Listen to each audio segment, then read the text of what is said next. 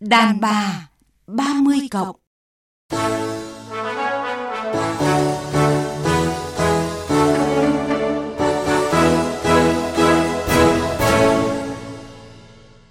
Xin chào quý vị và các bạn, tôi là Thu Hằng và vị khách mời quen thuộc nhà văn Hoàng Anh Tú. Rất vui lại được tiếp tục đồng hành cùng quý thính giả trong chương trình Đàn bà 30 cộng. Xin chào Thu Hằng, xin gửi lời chào đến các thính giả đang theo dõi chương trình Đàn bà 30 cộng.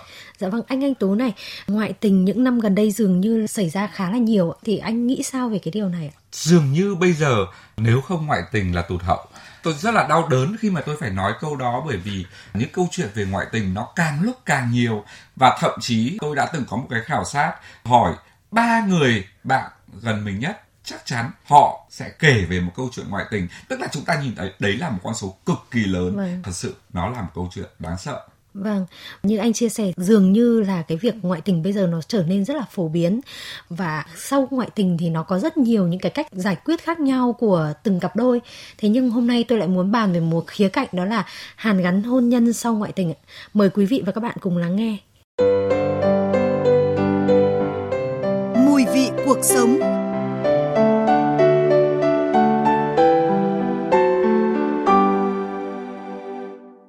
Này ơi Sao mà tự dưng trầm tư đấy Có chuyện gì à?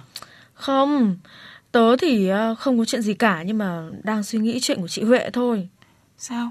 Chị Huệ có chuyện gì đấy? Mà trông cậu có vẻ bận tâm đấy. Ôi, nói ra thì cũng buồn cũng thương chị ý ấy. Ừ. ờ, Cứ mải mê kiếm tiền Thành ra chồng ngoại tình từ lúc nào ấy cậu Ôi dồi ôi Cái ông hiền như cục đất Trông khù khờ thế mà cũng biết ngoại tình á. Thì thế. Thế chị Huệ thì như thế nào? Chị đang chưa biết nên thế nào Nên là đang hỏi tớ đây. Ôi giời Nghĩ gì mà nghĩ? Nách nách nách nách nganh khẩn trương. Ôi dồi ôi cậu nói cứ nhẹ bẫng ấy nhở? Chứ còn gì? Vợ chồng còn nhiều cái ràng buộc chứ có phải nói gì đâu mà cứ nách là nách là xong đâu. Rồi, Thế tớ hỏi cậu nhé. Ừ. Chả lẽ ý cậu là hàn gắn và quay lại về bên nhau à? Thôi thôi thôi thôi cậu ơi. Ừ. Hàn gắn đâu phải là chuyện dễ đâu. Nhiều thứ đằng sau đó Bây giờ có nghĩ mà xem, mình không lường trước được những cái đấy đâu. Ừ thì chính vì mình biết là không dễ, nên là tớ cũng không biết nên khuyên chị ấy như nào cho đúng đây.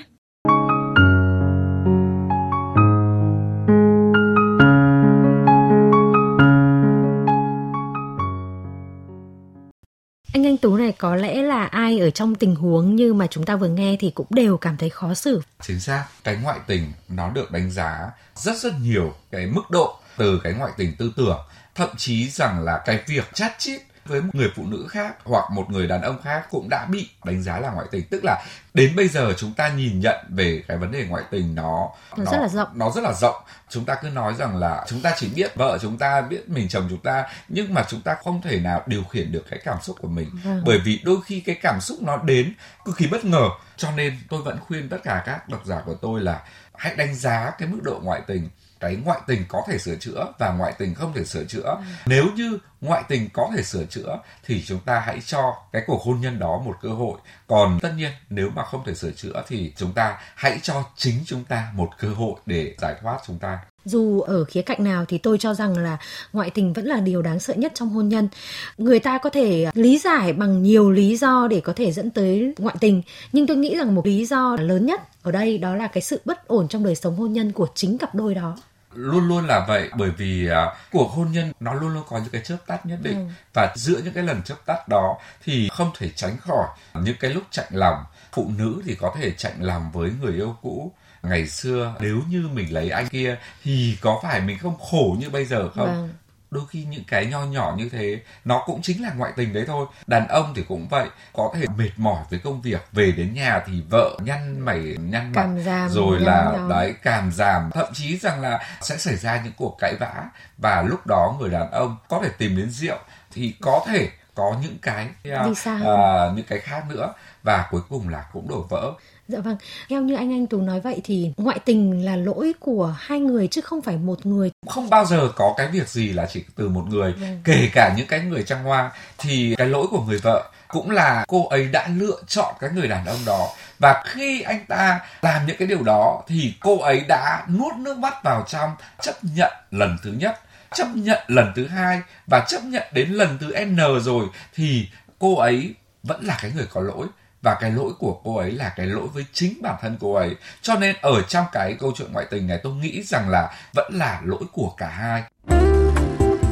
Đàn bà 30 cộng phát trên tần số FM 96,5 thứ tư và thứ bảy hàng tuần. Chương trình dành cho bạn bất ngờ từ những điều chân thật.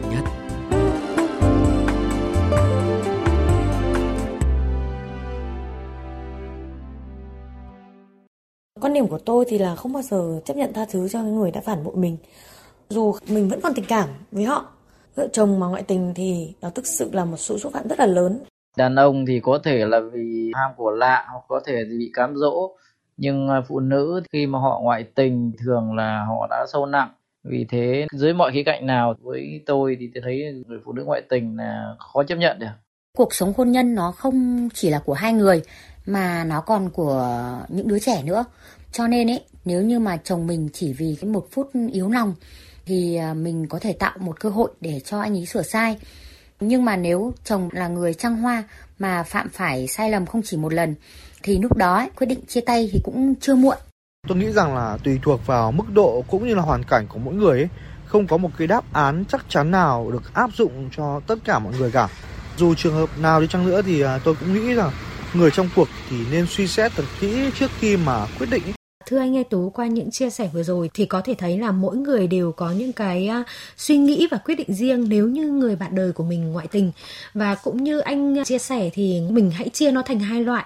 Đó là một loại là ngoại tình có thể sửa chữa và ngoại tình không thể sửa chữa. Vậy thì theo anh, cái trường hợp nào thì à, chúng ta có thể lựa chọn tha thứ và có thể sửa chữa được hôn nhân?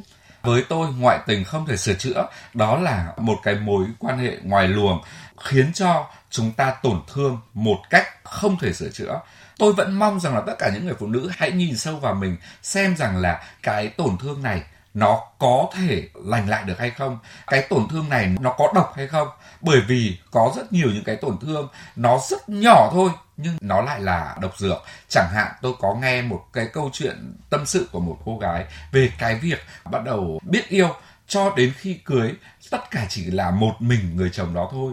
Nhưng cô ấy bắt gặp tin nhắn chat chít của chồng với một cô gái khác. Thì cô ta đã sốc. 20 năm trời, cô ta đã đau đớn với điều đó. Mà cuối cùng là cô ấy trầm cảm.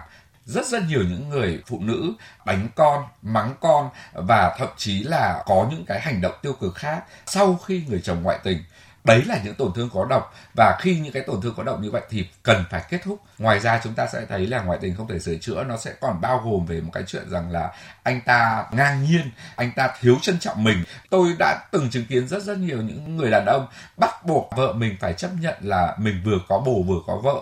Thì đấy, những cái đó là những cái ngoại tình không thể sửa chữa. Còn những cái ngoại tình có thể sửa chữa chính là những cái thứ tôi cho rằng nó nằm ở tương lai nó nằm ở 5 năm kế tiếp, 10 năm kế tiếp của cái cuộc hôn nhân đó. Nếu như chúng ta vẫn còn nhìn thấy 5 năm nữa mình với anh ấy sẽ thế này, 10 năm nữa mình với anh ấy sẽ thế kia thì tức là chúng ta vẫn còn yêu, chúng ta vẫn còn tương lai. Cái người đàn ông đó sẽ khác đi, sẽ ở bên cạnh mình, sẽ tiếp tục cùng mình chỉ cần tĩnh tâm lại, nhìn nhận một chút thì chúng ta sẽ nhận được ra ngay đâu là cái ngoại tình có thể sửa chữa và đâu là cái ngoại tình không thể sửa chữa. Nhưng tôi nghĩ rằng là khi ở trong hoàn cảnh đó thì cái người phụ nữ họ rất khó để có thể tỉnh táo, để có thể phân tích được, đánh giá được rằng là cái ngoại tình này của chồng mình nó có sửa chữa được hay không. Bởi vì lúc đó cái tâm trạng rất là rối bời chúng ta từ bên ngoài chúng ta đang lo lắng cho cái điều đó nhưng là người trong cuộc thì tôi tin chắc rằng là cái mà chúng ta có nhiều nhất đó là thời gian. Chúng ta hãy dành những cái quãng thời gian và những cái khoảng lặng bởi vì chúng ta cần được chữa lành. Và cái việc chữa lành của chúng ta không phải là chúng ta đi tìm đến chuyên gia tâm lý này hay là đi tìm đến bác sĩ kia mà cái chữa lành đó là chính từ bản thân chúng ta. Vâng. đấy là một quãng thời gian cần thiết. Phiên bản âm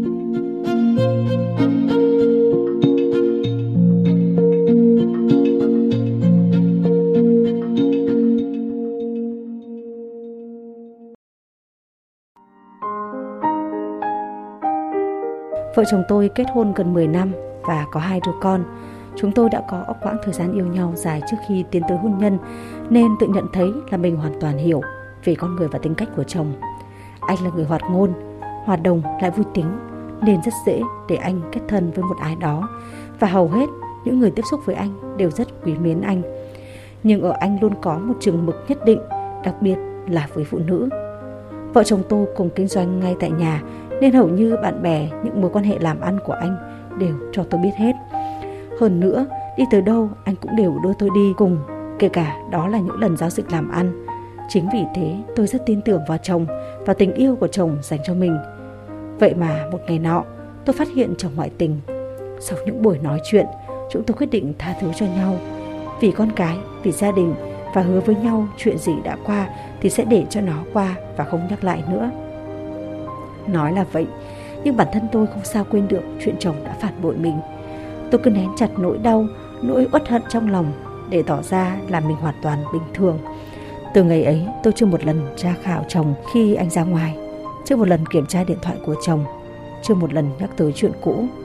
Những người thân biết chuyện đều nói rằng tôi thật vị tha, chồng như vậy mà vẫn tha thứ được. Không những thế vẫn vui vẻ như chưa có chuyện gì. Chồng tôi trước mặt mọi người cũng thừa nhận rất cảm kích với tôi về chuyện này. Thế nhưng đó chỉ là những gì bên ngoài. Còn bên trong nội tâm tôi rằng xé, đau đớn. Có những lúc cùng cực tôi đã từng nghĩ đến việc tự giải thoát khỏi thế giới này.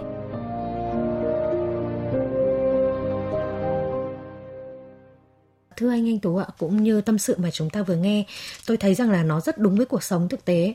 Đó là khi chấp nhận tha thứ rồi, dù rằng bên ngoài họ cố tỏ ra là không có gì cả. Thế nhưng mà chính cái người trong cuộc này họ rất khó để có thể thoát khỏi cái bóng ma của câu chuyện ngoại tình, bởi vì nó cứ ngày ngày càng đè nặng lên tâm trí. Dù rằng là mình hiểu là mình phải quên nó đi, mình phải bỏ nó lại ở đằng sau lưng. Nhưng thực sự để làm được việc này thì không phải là đơn giản. Chúng ta cần làm những cái gì ở phía trước?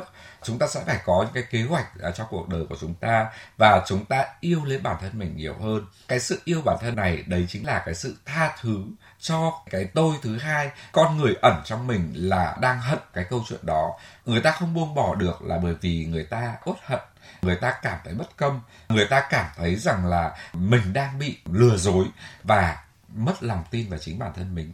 Tức là không tin rằng là mình xứng đáng để hạnh phúc là mình đủ sức để mà có thể rằng là thay đổi được cái người đàn ông này. Ừ. không tin rằng là anh chồng này của mình sau này sẽ không ngoại tình nữa. Với những cái điều như thế thì rõ ràng rằng là chúng ta cứ mãi mãi ngoảnh lại phía sau. Tôi có một cái mẹo của chính bản thân tôi thôi là tôi thôi nghĩ đến cái việc mà người ta đã phản bội tôi người ta đã lừa dối mình vâng. tôi nhìn thấy những cái về tương lai tôi nhìn thấy một cái tôi sẽ thế nào của ngày mai chứ không phải là tôi của ngày hôm qua những cái điều đó những ngày đầu rất là khó khăn ừ. nhưng càng về sau với cái sự yêu bản thân mình không cho phép bản thân mình khổ sở nữa trân trọng bản thân mình và nâng niu bản thân mình hơn thì tôi thấy rằng là tôi đã dần dần thoát ra khỏi những cái nỗi đau đấy. Vâng và rõ ràng trong câu chuyện này thì à, cái việc để hàn gắn để sửa chữa lại hôn nhân thì nó cũng phải xuất phát từ hai phía. Đúng và chúng ta sẽ tạo nên cái phiên bản tốt hơn của chúng ta ngày hôm qua. Cái người đi ngoại tình cũng phải thực sự là thành tâm để mà có thể thay đổi. Và cái người chịu đau cũng phải thành tâm để mà có thể bao dung. Bởi vì nếu như cái người đi ngoại tình, họ đã rất là nỗ lực để họ thay đổi, nhưng cái người kia, họ vẫn vật vã, họ vẫn đau đớn, họ vẫn trì chiết, họ vẫn gay gắt thì làm sao họ cảm thấy cái việc hối hận của họ là xứng đáng? Thậm chí rằng là họ sẽ thấy là à cái việc mà tôi hối hận để tôi quay về là sai, bởi vì là tôi đang biến cái cuộc hôn nhân của tôi thành địa ngục. Cái người đi ngoại tình là có lỗi, nhưng nếu như chúng ta tha lỗi cho họ bằng cách chúng ta giảm vặt họ thì rõ ràng chúng ta lại tạo ra một cái lỗi nữa. Chúng ta lại ích kỷ với cái nỗi đau của mình. Và chắc chắn rằng là không có một cái cuộc sửa chữa nào nếu như chỉ có từ một phía. Nó giống như là không bao giờ có một hạnh phúc nếu như mà chỉ có từ một phía. Và tôi vẫn mong rằng là cả hai con người đó có thể tìm thấy một cái phiên bản tốt hơn của hôm qua ở hôm nay và ở ngày mai. Tất nhiên rất là khó để mà nói là như là phần viết lên bảng mà xóa một cái là sạch ngay. Ừ. chúng ta sẽ rất là khó để chúng ta xóa đi hết những cái điều đó. Nhưng nếu mà chúng ta cùng nhau nhìn đến tương lai thì chắc chắn là chúng ta sẽ làm được. Vâng và trong câu chuyện này thì à, thời gian chính là cái liều thuốc quan trọng nhất để cả hai có thể sửa chữa, có thể hàn gắn. Cảm ơn anh anh tú về những chia sẻ vừa rồi.